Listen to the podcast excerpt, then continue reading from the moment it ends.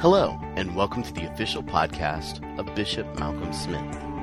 These teachings are recorded live each week and provided not only here on the podcast, but at youtube.com. Simply go to youtube.com and look for Malcolm Smith webinars in the search engine there. We also want to invite you to go to www.malcolmsmith.org. There you will find other teachings by Malcolm, including books, videos, and MP3 downloads. And now, with this week's teaching, Bishop Malcolm Smith. The Lord be with you, everyone. I want to share tonight um, from Mark's Gospel in chapter 10. And it's a story that every one of us are somewhat familiar with, but I think many times we miss the point of it. Um, it's in verse 17. As he was setting out, as Jesus was setting out on a journey, a man ran up to him, knelt before him, began asking him, Good teacher, what shall I do to inherit eternal life? And Jesus said to him, Why do you call me good? No one is good except God alone. You know the commandments do not murder, do not commit adultery, do not steal, do not bear false witness, do not defraud, honor your father and mother. And the man said to him, Teacher, I have kept all these from my youth up. And looking at him, Jesus felt a love for him and said to him, One thing you lack go and sell all you possess, give it to the poor, you shall have treasure in heaven, and come, follow me. But at these words his face fell. He went away, grieved, for he was one who owned much property. And Jesus, looking around, said to his disciples, How hard it will be for those who are wealthy to enter the kingdom of God. And the disciples were amazed at his words. But Jesus answered again and said to them, Children, how hard it is to enter the kingdom of God. It's easier for a camel to go through the eye of a needle than for a rich man to enter the kingdom of God. And they were even more astonished and said to him, Then who can be saved? Looking at them, Jesus said, With men it is impossible, but not with God, for all things are possible with God. Okay, I am not going to emphasize um, the, the story of that. I want to get to the words of Jesus, which I find uh, to be radical. I find this to be a pivot point in the words and ministry of Jesus. When the disciples were brought to a new level, a new understanding of eternal life, of the kingdom of God.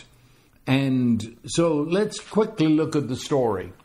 Um, the Gospels put together, that is, if you take Matthew's account of this, then Mark, and then Luke, and put them together, you come up with the expression all of us know as the rich young ruler, because this one says that it was a man, and the word in the Greek there is a very young man.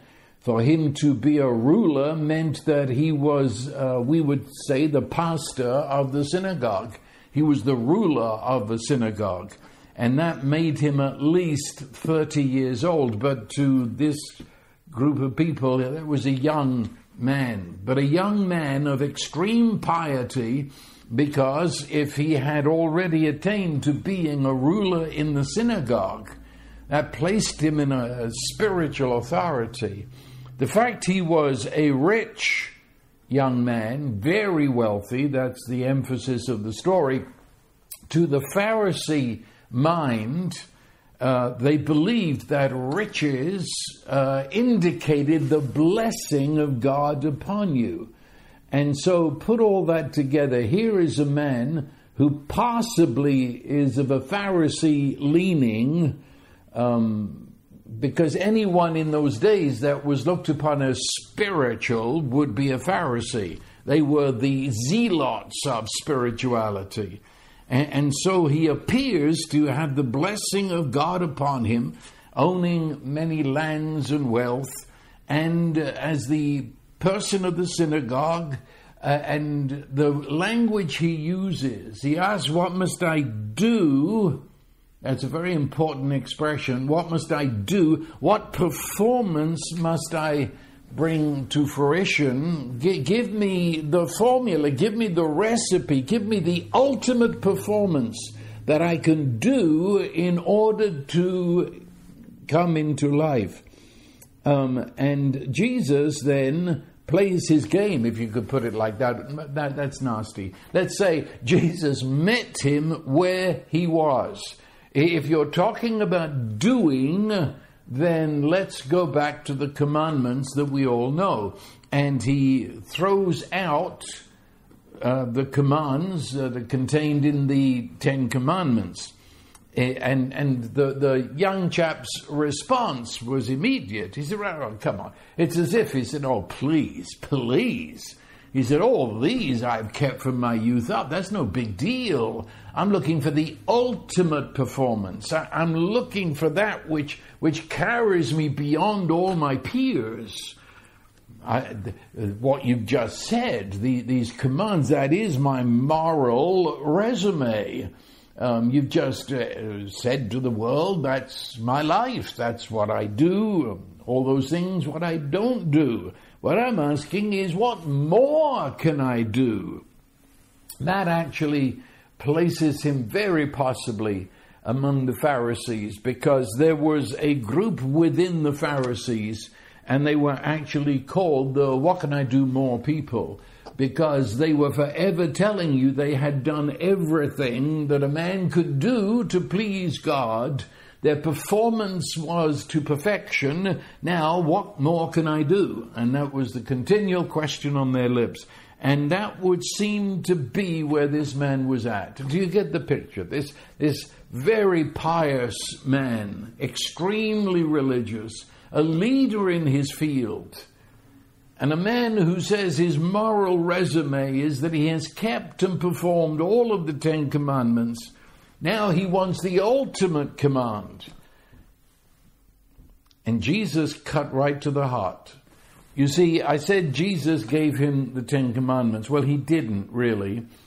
And, and he left one out that is really the key to the whole issue. He left out the last commandment which is, you shall not covet. And I, find it interesting actually that uh, in, in translators we, we have left that word, covet, which is almost unknown in today's language. I'm talking to a class a little while ago, I said, What, what is covet? What does it mean? And one young chap said, Is what you put on your bed at night. Uh, and, and people are happy with that, you see, because it's the, the commandment that cuts to the heart. We really don't want to know what it means. You shall not covet means you must not even want to break the others. So really, you've got nine commands, and then the last one says, okay, if you have apparently kept all of the above, this last one says you mustn't even want to break Ah, now that's a different matter. A big different matter. I have never murdered, one might say, but want to? You see what I mean? Jesus talks about this in the Sermon on the Mount, where, where he goes to the commands and then says, But if your heart wants to break, then it's that, that's where life begins in your heart. And he, he left that out so the young chap could fall into it, you see, and say, That's my moral resume. I've kept that.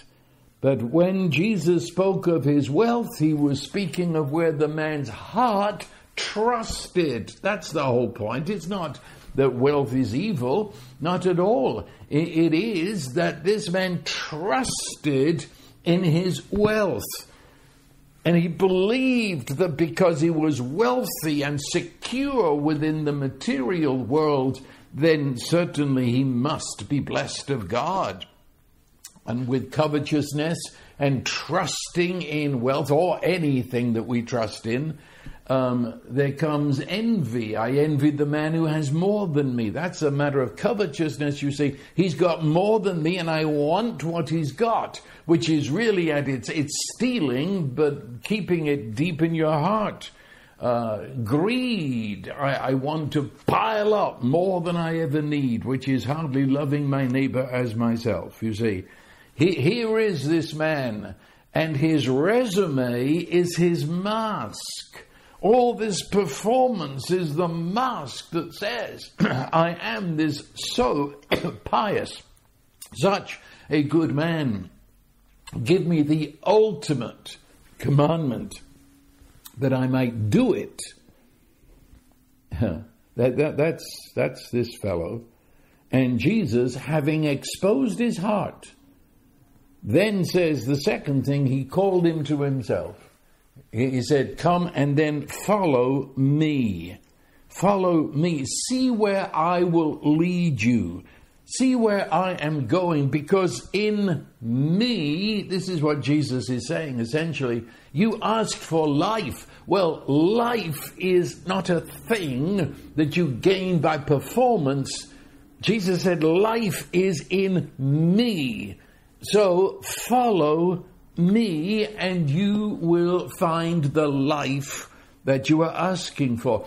Or you could say, abandon your trust in your wealth and your position and replace that trust in me, the only way to life.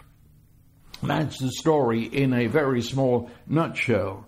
And of course, we know that the young man was it says his face fell. It was, uh, I mean, it cut to the heart and it also opened up something he'd never dreamed of before. His face now is fallen, a deep, um, what can I say? Because it was not only grief and sadness, it was the uh, frustration of having come to the one he looked upon as the ultimate teacher, and he doesn't like what he's been given. And so his fallen face is that he is rejecting what Jesus is saying. For Jesus has come up with no new recipe. There is no new performance that pleases this fellow. No new performance that fits in with his ideas of what performance to God looks like. And so he rejects the words of Jesus and, and, and turns, walks away. Don't want to continue this conversation. I'm over. I'm done. I'm finished, you see. And just amazing. It's sort of in the margins, at least, of what I'm saying now, but it's there. It says, Jesus, looking on this man, deeply loved him. I love that. I love that. That here is a person who is publicly physically as well as mentally and spiritually, he is rejecting the words of Jesus. I don't want them, I don't like it. And he's turned around, given his back to Jesus, and he's walking away. But the love of God that Jesus is revealed among us continues to love that person. You don't buy God's love by always doing what is right. God loves us because God is love. Now, at that point, Jesus says, and these are the words that I say are a pivot point. They are life changing. They it, it is carrying the listening disciples to a level they have not yet seen or come to. Jesus said, How hard it is. And he, says two things how hard it is for a rich man to enter the kingdom of God, what, because he's trusting in his riches. But then he puts an addendum to that and says how hard it is to enter the kingdom of God. That includes everybody. How hard it is. What does he mean by that? Well, the word hard is, yes, that is what the word means in its original language, but it's I, the context of that word, in what that word means. I think it's interesting, might throw light on it. The word means um, how hard to please a person. It doesn't mean that it's incredibly difficult to enter the kingdom of God. It means that when you hear this good news of the kingdom, you're not pleased with it. There's this word that is of life, this word that is of freedom, is not received with great joy at the beginning because it totally upsets the gospel, you understand, turns our entire life on its head. And the first reaction to the gospel is, I don't think I like this. When I, when I would receive the gospel, I thought it would be something that would fit in to my reality of the meaning of life. It, it would be good news that would just, what, uh, tweak my life. You understand? I'm doing a jolly good job. I just need a little tweak. I, I need, I need a, a little more. Instead, the gospel comes, looks at my whole life, and tosses it out. And, and, says that life is in another reality altogether. And therefore, to receive the gospel, it is to, in fact, reject what I've been calling life in order to receive real life. And, and, and people back off. You see, it's hard to please, Jesus said. And the word, actually, the very makeup of the word in the original language, it's speaking about food. It, you, you put food on the table in front of people, they turn their nose up at it. Uh, and they said, I don't like that. I want something else. And, and that's this word. It's hard to please people. They don't like what I put in front of them. They, they, they push away the plate of divine food. That, that's, that's the exact meaning of the word. I don't like it. Give me something else. Let's try again on this. Let me ask the same question, and please, I want another answer. Um, and you know, the people, you prepared that beautiful dish for them, and you put it in front, and they say, I'm on a diet. This doesn't fit my diet. Well, I suppose this, this fellow was on a religitarian diet. Um, it didn't fit all of his relig- religious standards. It, didn't fit into his whole idea that one performs and does. That, that there's got to be some formula, there's got to be a recipe that will enable me to do the ultimate and final performance. Do you follow me? Uh, it's amazing. We, we come to Scripture and, and sort of push the plate away because that doesn't fit everything I thought was truth. I, I, I don't like this. Let, let's adjust it. Let, let's. Here we go. See. Give me a new dish. The disciples, and this is really the key to the whole passage, the disciples, upon hearing that, it says that they were astonished, they were amazed. Now, that's a very interesting word. It's scattered through the Gospels. Therefore, it's an important word that when people heard Jesus, it often says they were astonished at his teaching. They were astonished when they saw what they saw. What does the word mean? We, we sort of know in English, but it's very specific in the original language. It's, it's, well, amazement, yes, we, we understand that, but it, it contains within it this idea of fear, even terror. Yeah. You see, that they're looking at something, that they're hearing Jesus say something that completely leaves them speechless. Because you have to understand that they could relate to this young man, the disciples. They were really on the same page as, as this young man. It, it was, you know, in these days, if you were deciding to enter upon a life of great spirituality, you would become a Pharisee.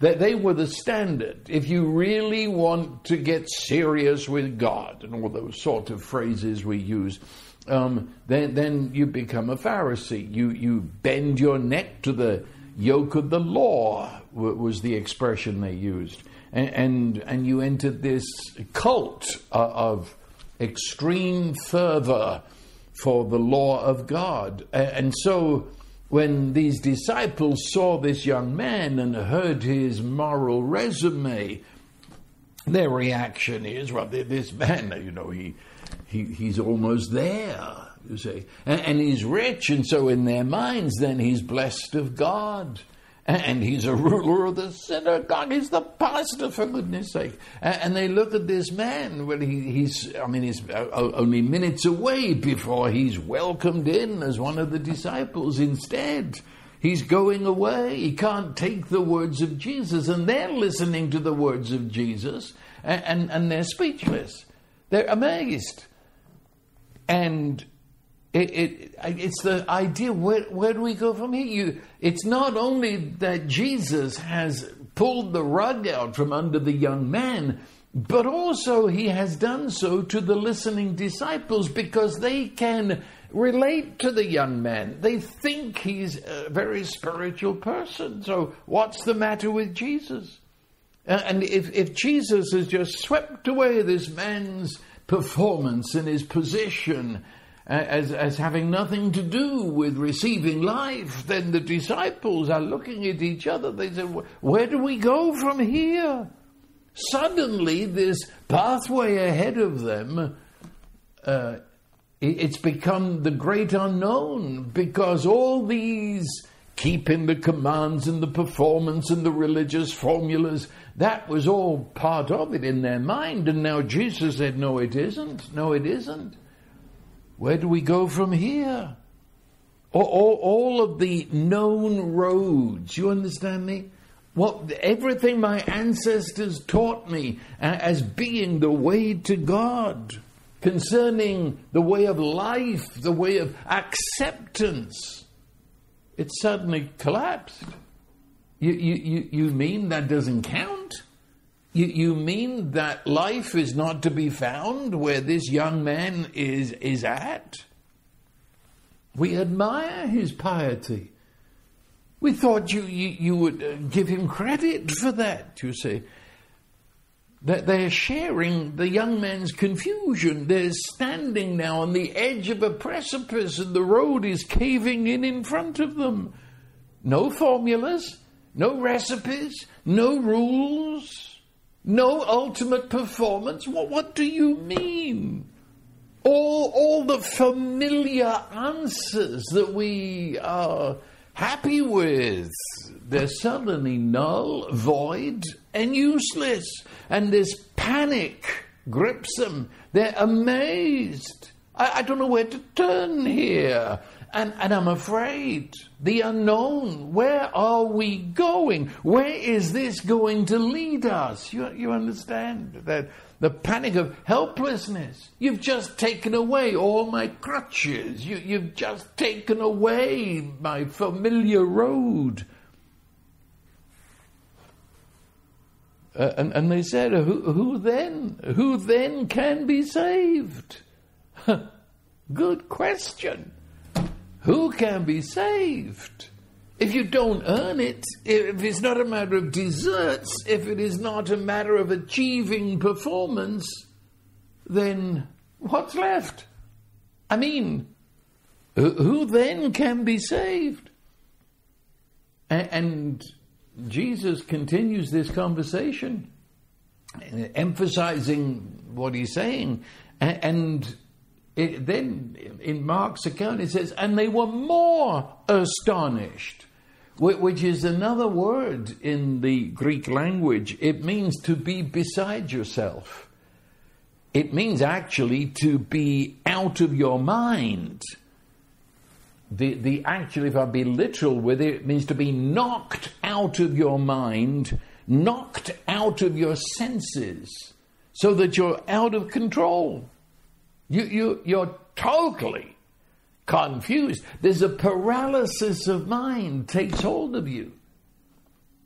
I don't know where I am. I, I, I, I, don't know how to answer this. I don't even know what to say. Who then can be saved? We're out of our mind. We got, we've, we've got no file for this. We've got nowhere to put it. And we're, we're, we're, we're getting afraid. I mean, come on. This is going too far. We're, we're afraid of where this is going to lead to. Huh. Do, do, you, do you relate to that? When you first hear the message of God's grace and, and His love that we, we thought we had filed away under L, and now discover this love is upsetting all our little world. Jesus looked at them. I, I like the way Mark puts it. the words uh, again. It, it, he looked straight at them, and you you know when you you've asked a question that I, I mean it's the biggest one you've ever asked. Who then can be saved? And, Jesus looking at them, and, as if there's a pause here, and there's a smile flickering around his mouth. Who then can be saved? It's as if to say, You're not going to believe this, boys. He says, Who then can be saved? you want my answer? With men, it's impossible. Oh. You, have confirmed our worst nightmares. With men, it's impossible, impossible, impossible. I remember very vividly the day, decades ago, when I first got what was going on here. And I remember the feeling that I had found my ultimate rest. Jesus said, for a human being to try to do something in order to be saved, accepted, to participate in the life of God was impossible. And it was as if a great relief came over me. Impossible. Then that means all of my struggle and all of my tries are flushed down the toilet. It's impossible. So then let's snuggle down in this glorious bed of rest and know it's impossible that drains away the struggle. It drains away all my plans of trying and all my search for that formula that's going to make me a man of God. Forget it, dump it, it's over. I rest in the fact that God says it's impossible for us to do, perform, achieve this salvation. And then he goes right on and says, But with God, all things are possible.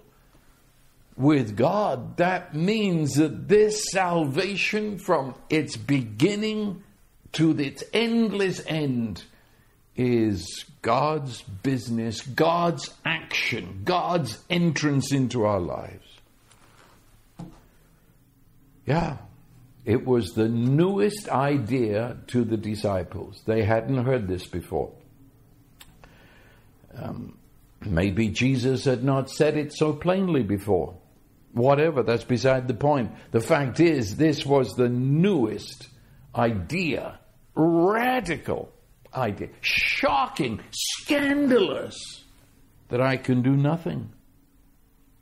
And all my struggles and all my keeping of pious rules that we made up in the back room in order to be more spiritual. It's all, uh, forget it. It's, it's a waste of time. Forget it.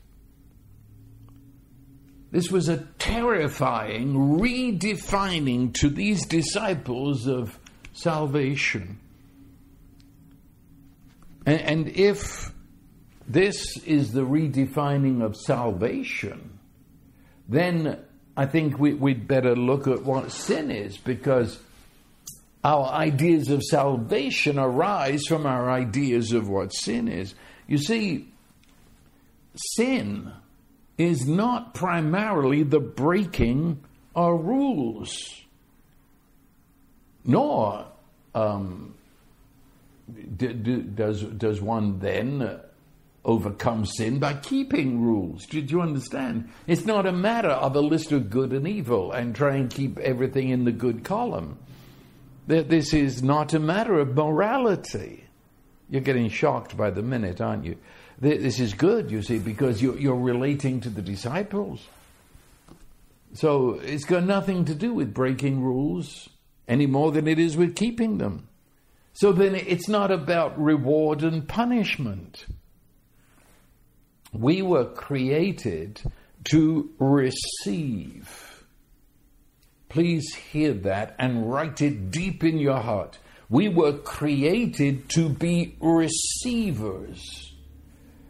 Or another word, we, we are those who derive our life from our Creator. And we derive, we receive by total gift, sheer grace. God gives.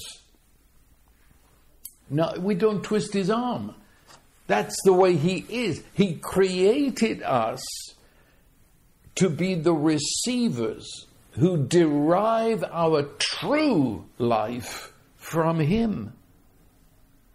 And when we derive the very life of God, which is the love which flows between the Father and Son and Holy Spirit, and I receive that, then that brings me into union. It brings me into a relationship with God. And that is what we were created for. We're not created to stand before the judge who is going over a test to see if we've kept the rules. No, it's an entirely different situation. We are the receivers of the love that flows between the Father and Son in the Holy Spirit. And that Holy Spirit brings that into us. And we are alive with the life of God and in relationship with God. That, that's what it's all about. So sin is the rejection of relationship in order to pursue the lie of Satan that life is to be found in ourselves and that we are the masters and originators of our life, finding life in our flesh, in our mortality. I said that's the lie. And a lie is something that is not. And that which is not is not life then, it is death. The lie says that you, by keeping your performances, by doing your works and finding your recipes and formulas, you can present yourself as good, acceptable, to your ideas of God. It wouldn't be the true God, of course, but your mental concept of God that you have made an idol and you present to Him what you now have determined is the way of life. The fact is, such a way of looking, this lie mode, presents God as angry with us for breaking the rules, and therefore we have to double keep in order to placate him, make him happy with us. All a lie. So sin is a broken relationship. Somebody, um, Elizabeth, I think, you, you wrote to me about this and quoted from First John that sin is lawlessness. Yeah, sin is lawlessness. And lawlessness doesn't begin with the Ten Commandments. Lawlessness begins in, in Genesis 3. It's the ultimate act of lawlessness in that I reject the very reason of my creation. I, I reject the very laws of life that are be found in a relationship with the Father, Son, and Holy Spirit. out of that broken relationship that assumes the lie that I'm the center of my universe, there flows the breaking of all the commands of God. But, but sin is in this breaking of relationship, rejecting love, misplaced trust. But it's a lie. The human cannot originate life.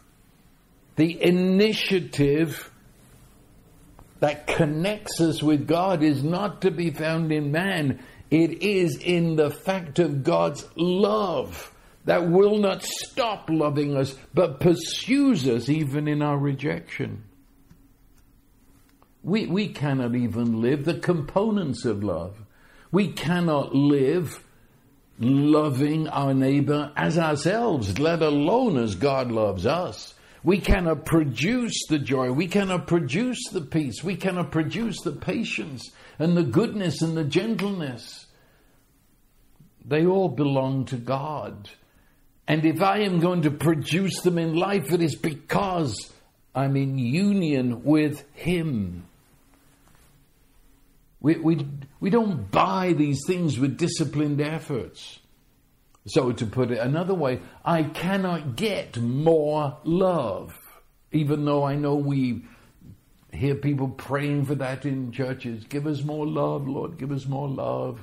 And it comes out in our, our songs. We want more, more, more love, more joy, more peace. Well, you can't have it. I'm sorry. Because it's not an it. Love is person. God is love. The peace that we're talking about here is the peace of God. And it passes all human comprehension of what peace is. It, it's not just happiness, it's the joy of the Lord. You, you understand? The, it's the fruit of the Spirit, not of you struggling and trying.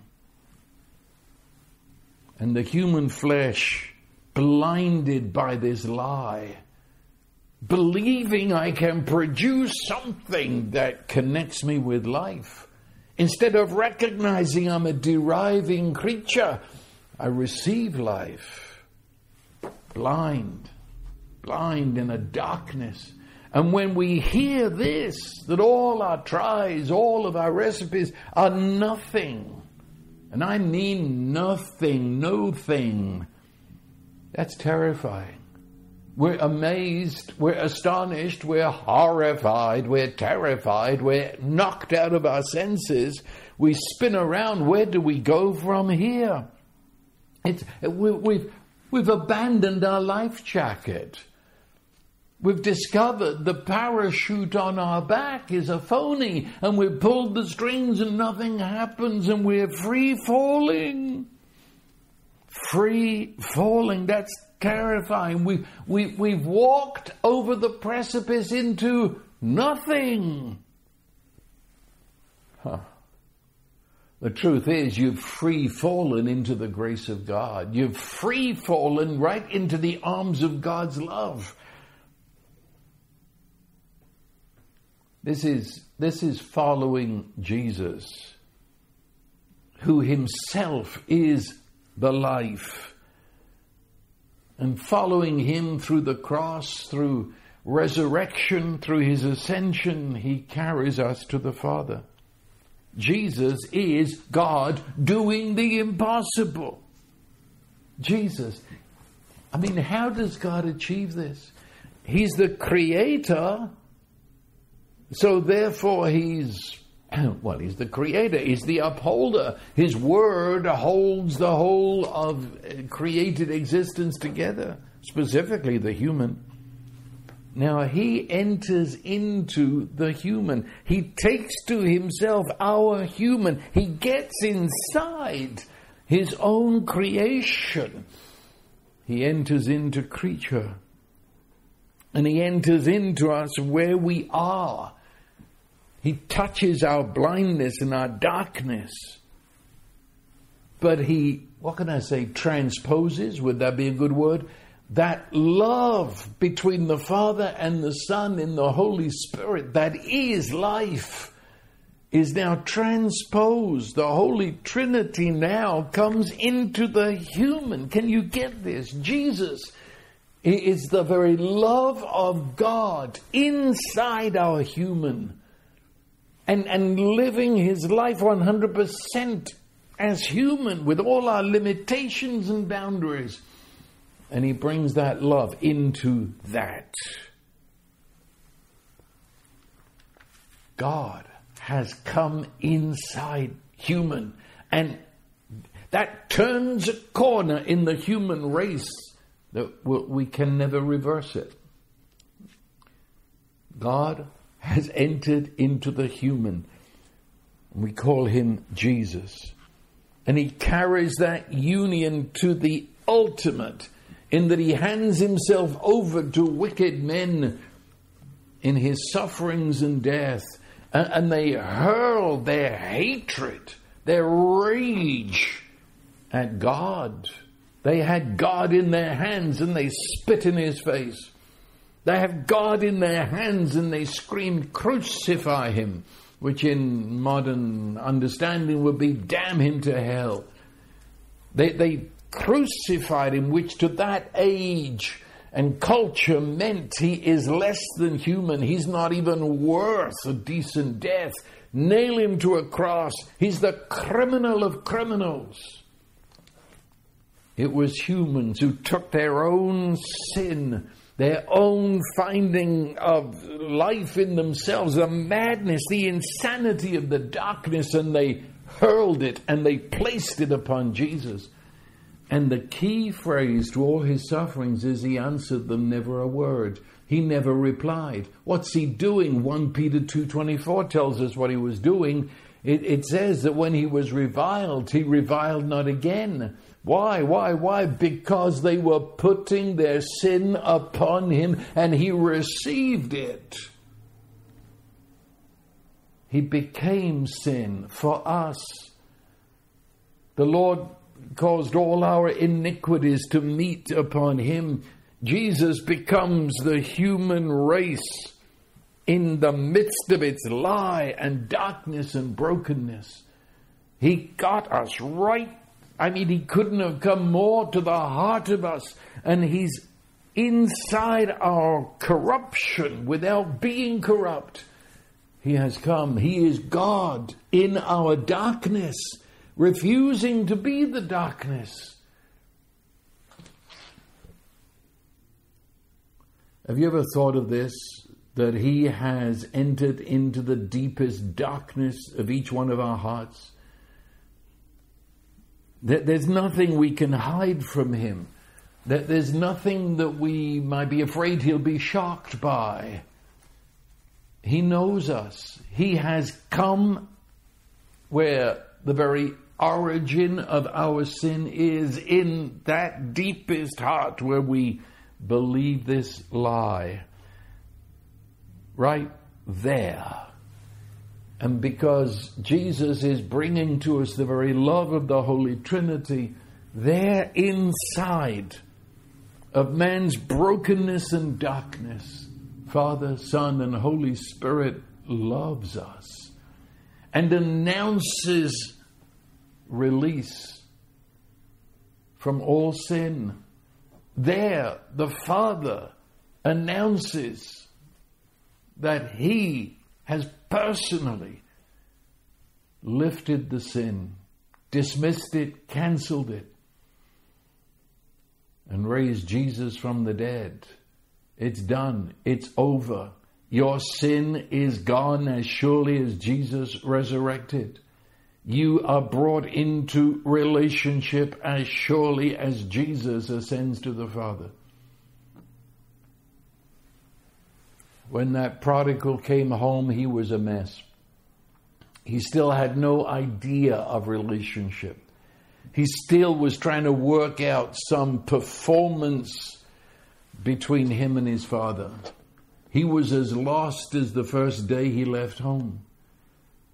But he has come now to a point where the father can get into him, if I can put it that way. And the father runs with passion, with love, and embraces the boy, and that meant embracing his filth and the stench of the pigs. And he presses his lips into that dirty, filthy face and kisses him and kisses him, says the margin of your Bible repeatedly. He holds him. And the boy attempts to start talking about performance, what he's not done and what he wants to do. And the father is not listening, and the son realizes it. Suddenly, the son is confronted with love. Love that, of course, forgives. God doesn't have to beat anybody up in your place to, to forgive you. No, God joins us in our darkness, flings his arms around us, kisses us all over. You see, the Father's idea of justice is that. God's justice is to restore to normality. God's justice is to make everything right. And what was right for that father of the prodigal? What was right? The, the, the boy received a thousand lashes for what he did. No, that's ridiculous. All that the father wanted was to get his arms around the boy. All the father wanted was to kiss him and never stop. What the father wanted was to bring that boy into the feast and sit him down and say to the world, This is my son. Do you get this? It was the elder brother who wanted to have the boy punished for his sin. Father's idea of justice was to receive the son home. So the boy, if the boy had received lashes and imprisonment for what he'd done, which was possible in those days, would the father have been satisfied? I ask you, shake some religious people. Do you realize that would not have satisfied love? I, I, I have friends who look at the cross and say justice was satisfied. Don't be daft. That's not God's justice. The cross was where love was satisfied, where love finally got inside the wretchedness, the blindness, the madness, the darkness of our rage against God. And he put his arms around us and kissed us and said, I love you. And I've got your sin. I've got it. And now, in this one act of obedience, the Father dismisses the sin. It's gone, finished, and you are brought with Christ into the heavenly places. God did the impossible. And, and, and when Jesus ascended, when he stepped into the other half of the universe, remember he stepped there as human. He's there bringing us humans with him into relationship with the Father. And at that time, he gave the Holy Spirit. For the Holy Spirit is the person of the new covenant. If you read in the Old Testament, as they prophesied this new covenant, it was the covenant of the Spirit. Ezekiel said, I'll put my spirit within you, and he will cause you to walk in my ways. Or Jeremiah says, I will write my law upon your heart. It will no longer be an outside law. Joel said, I'll pour out my spirit upon all flesh. The Holy Spirit, this is the day of the Spirit. And what is the Spirit? It's what has happened. This is where, if you follow Jesus, this is where it leads This is where it leads through the gospel pathway, through the pathway of his sufferings, death, and burial, and resurrection and ascension. This is it. This is it. This is the new covenant. And what happens? The Holy Spirit comes and dwells inside those disciples, the church, every one of us. And dwelling inside of us, everything, everything, everything has changed. The impossible is now the new possible of humans. But it's not by the formulas, it's not by the rules, it's by the very Spirit of Jesus. The Spirit of the Father dwelling inside us. And in that Spirit, we know the Father and we are in union with Jesus. which means no more rules, no more commands, no more broken relationship, but now the personal presence of the love of God, the Holy Spirit dwelling inside of us. Love Himself is inside of us being love. So, this love that I in myself can never achieve, I receive. The Holy Spirit pours that love of God out within me, and He's my present inside, my, my personal guide, director. Actually, there's one time in the New Testament where the word could be translated coach. The Holy Spirit is now within me revealing. He, he's my explainer, he's my teacher, explaining a relationship that is, is beyond words. That a relationship, the Father says through this Holy Spirit, You're my son, you're my daughter. Sit down inside of Jesus, who's inside of me. Come and fellowship inside this love. It's the end of shame. Totally. Shame, what is it? I can't let you know what I've done. Well, I'm sorry. Jesus got behind your hands. Jesus got inside the deepest darkness, secrets of the heart, and he looked at you at your worst and most disgusting and said, I love you. I'll take that. I'll make it mine, and I'll dismiss it. And the Father having seen you at your worst in the darkness, puts his arms around you and kisses you all over. Do, do, you get? There's no more shame. How could there be? He knows the worst about me and loves me, celebrates me, declares me his child. There's no more guilt, for Jesus himself became my sin and carried it away. It's gone. As surely as Jesus rose from the dead, so surely my guilt is gone. I can look Father in the face without shame, without guilt. And the love of God poured out in the heart, I am empowered to begin a whole new kind of life. Newness of life, the Bible calls it. Where I live, yet it's not I, it's Christ through His Holy Spirit living in me. And with the same relationship Jesus has to the Father, the Spirit now is having that in me.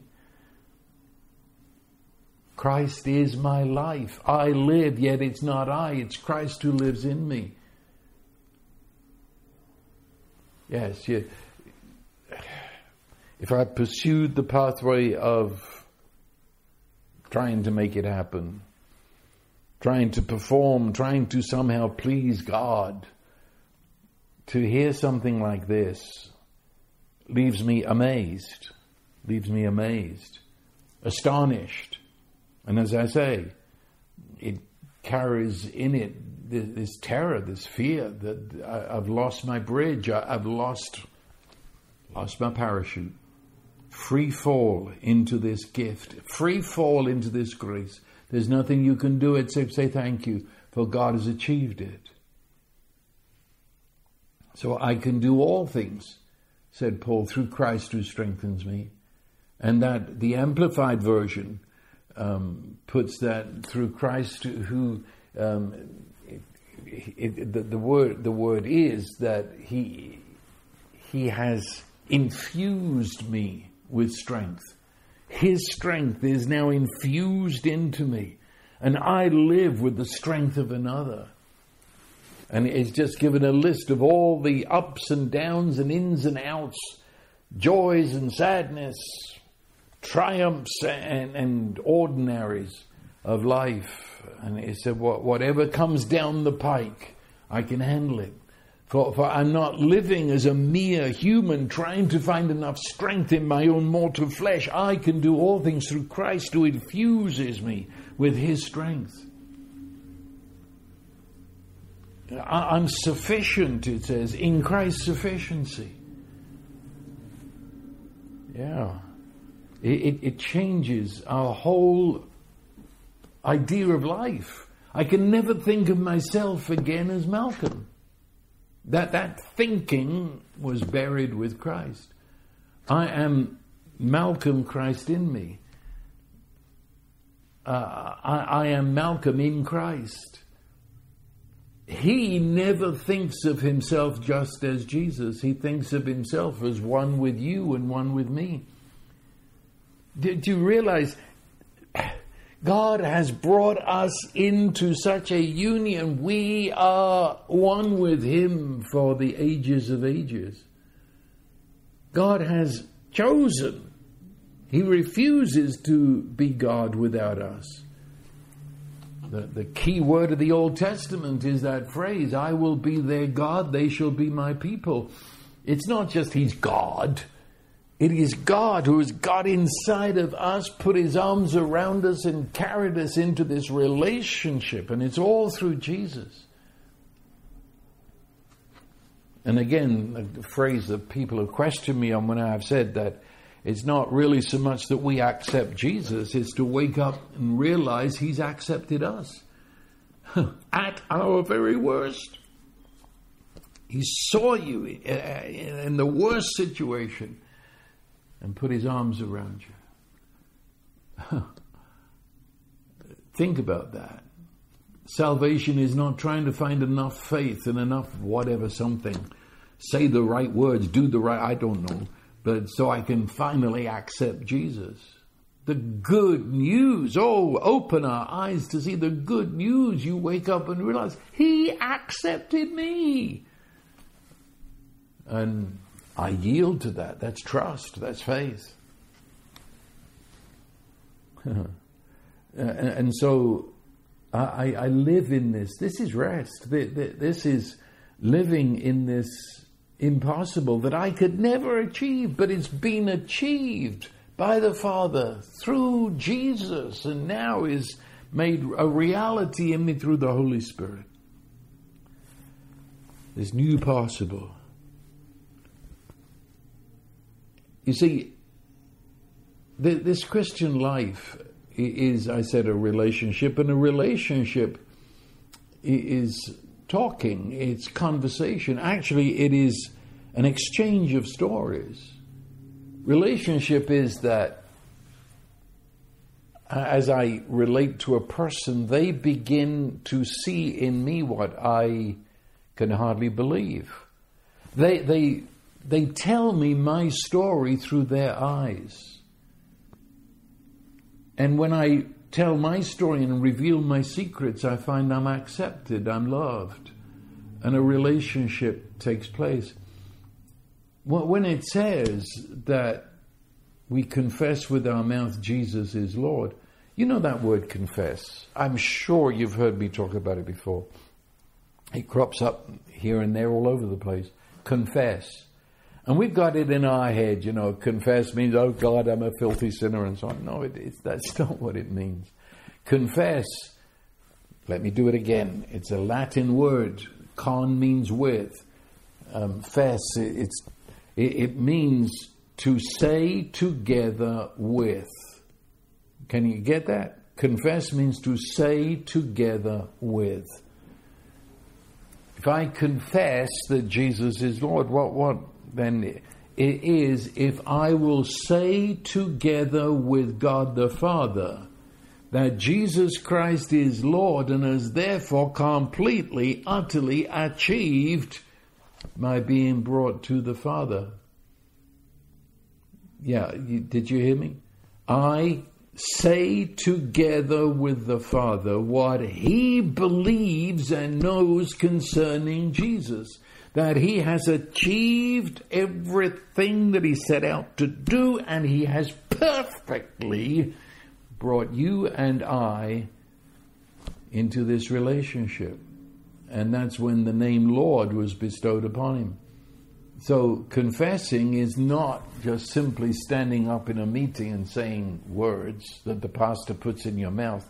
It's an ongoing conversation, it never really quits as I continually realize uh, this is what the Father believes, then I believe what the Father believes. I believe with his faith.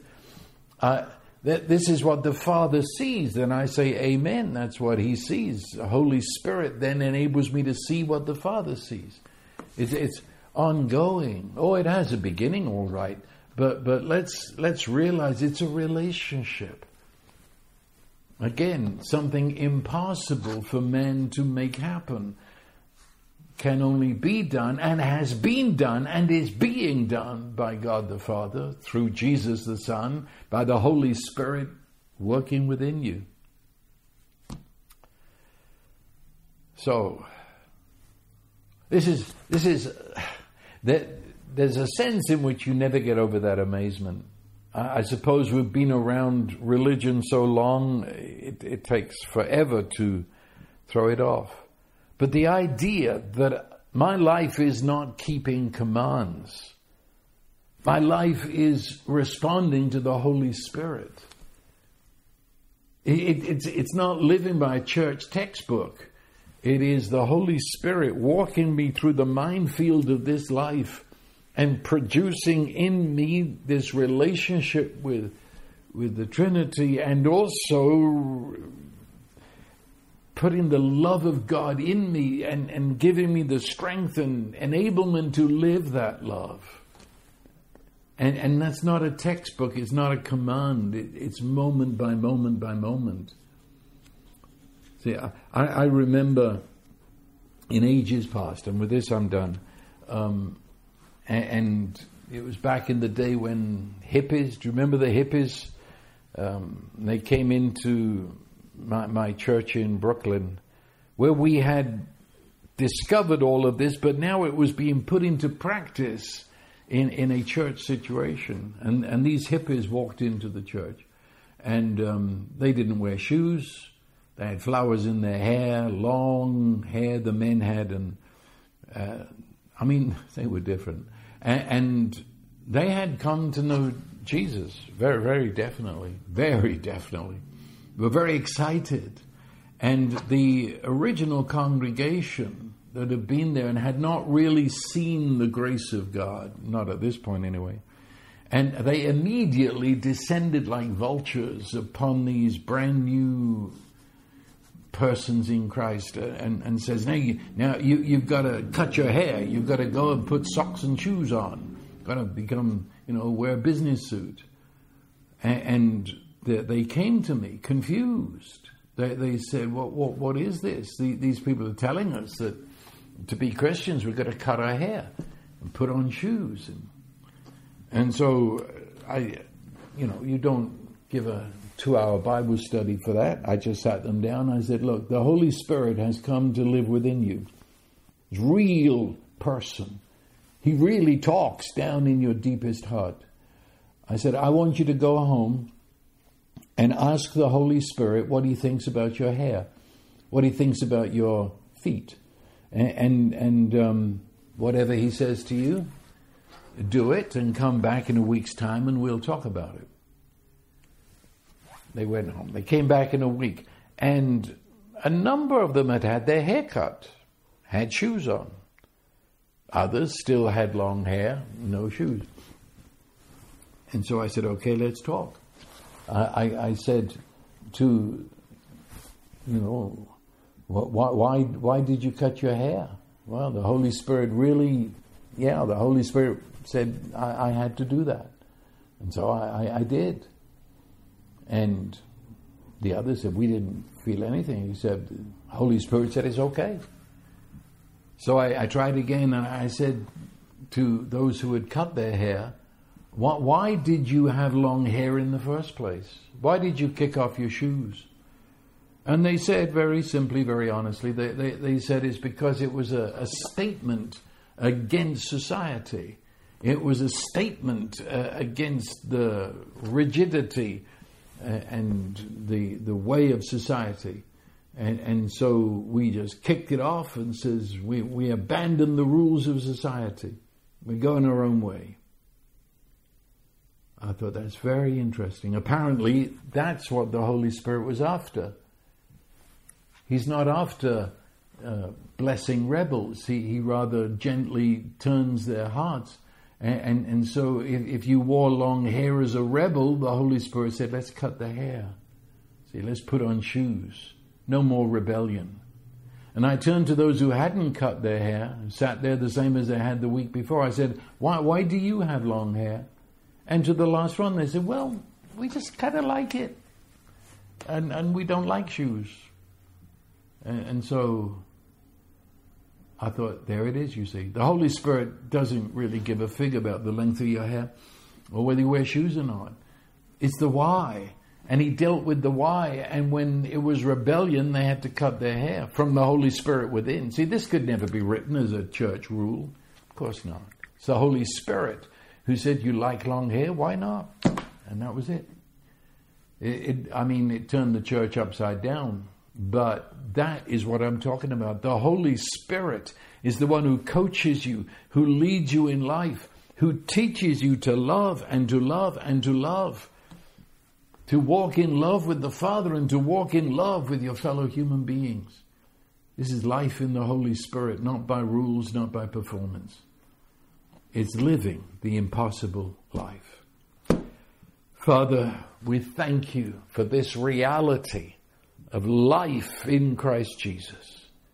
And now let your blessing, you who are incredible, unlimited, almighty love, Father, Son, and Holy Spirit, let your blessing of opened eyes, strength to live the newness of life, be ours through Jesus Christ our Lord. Amen.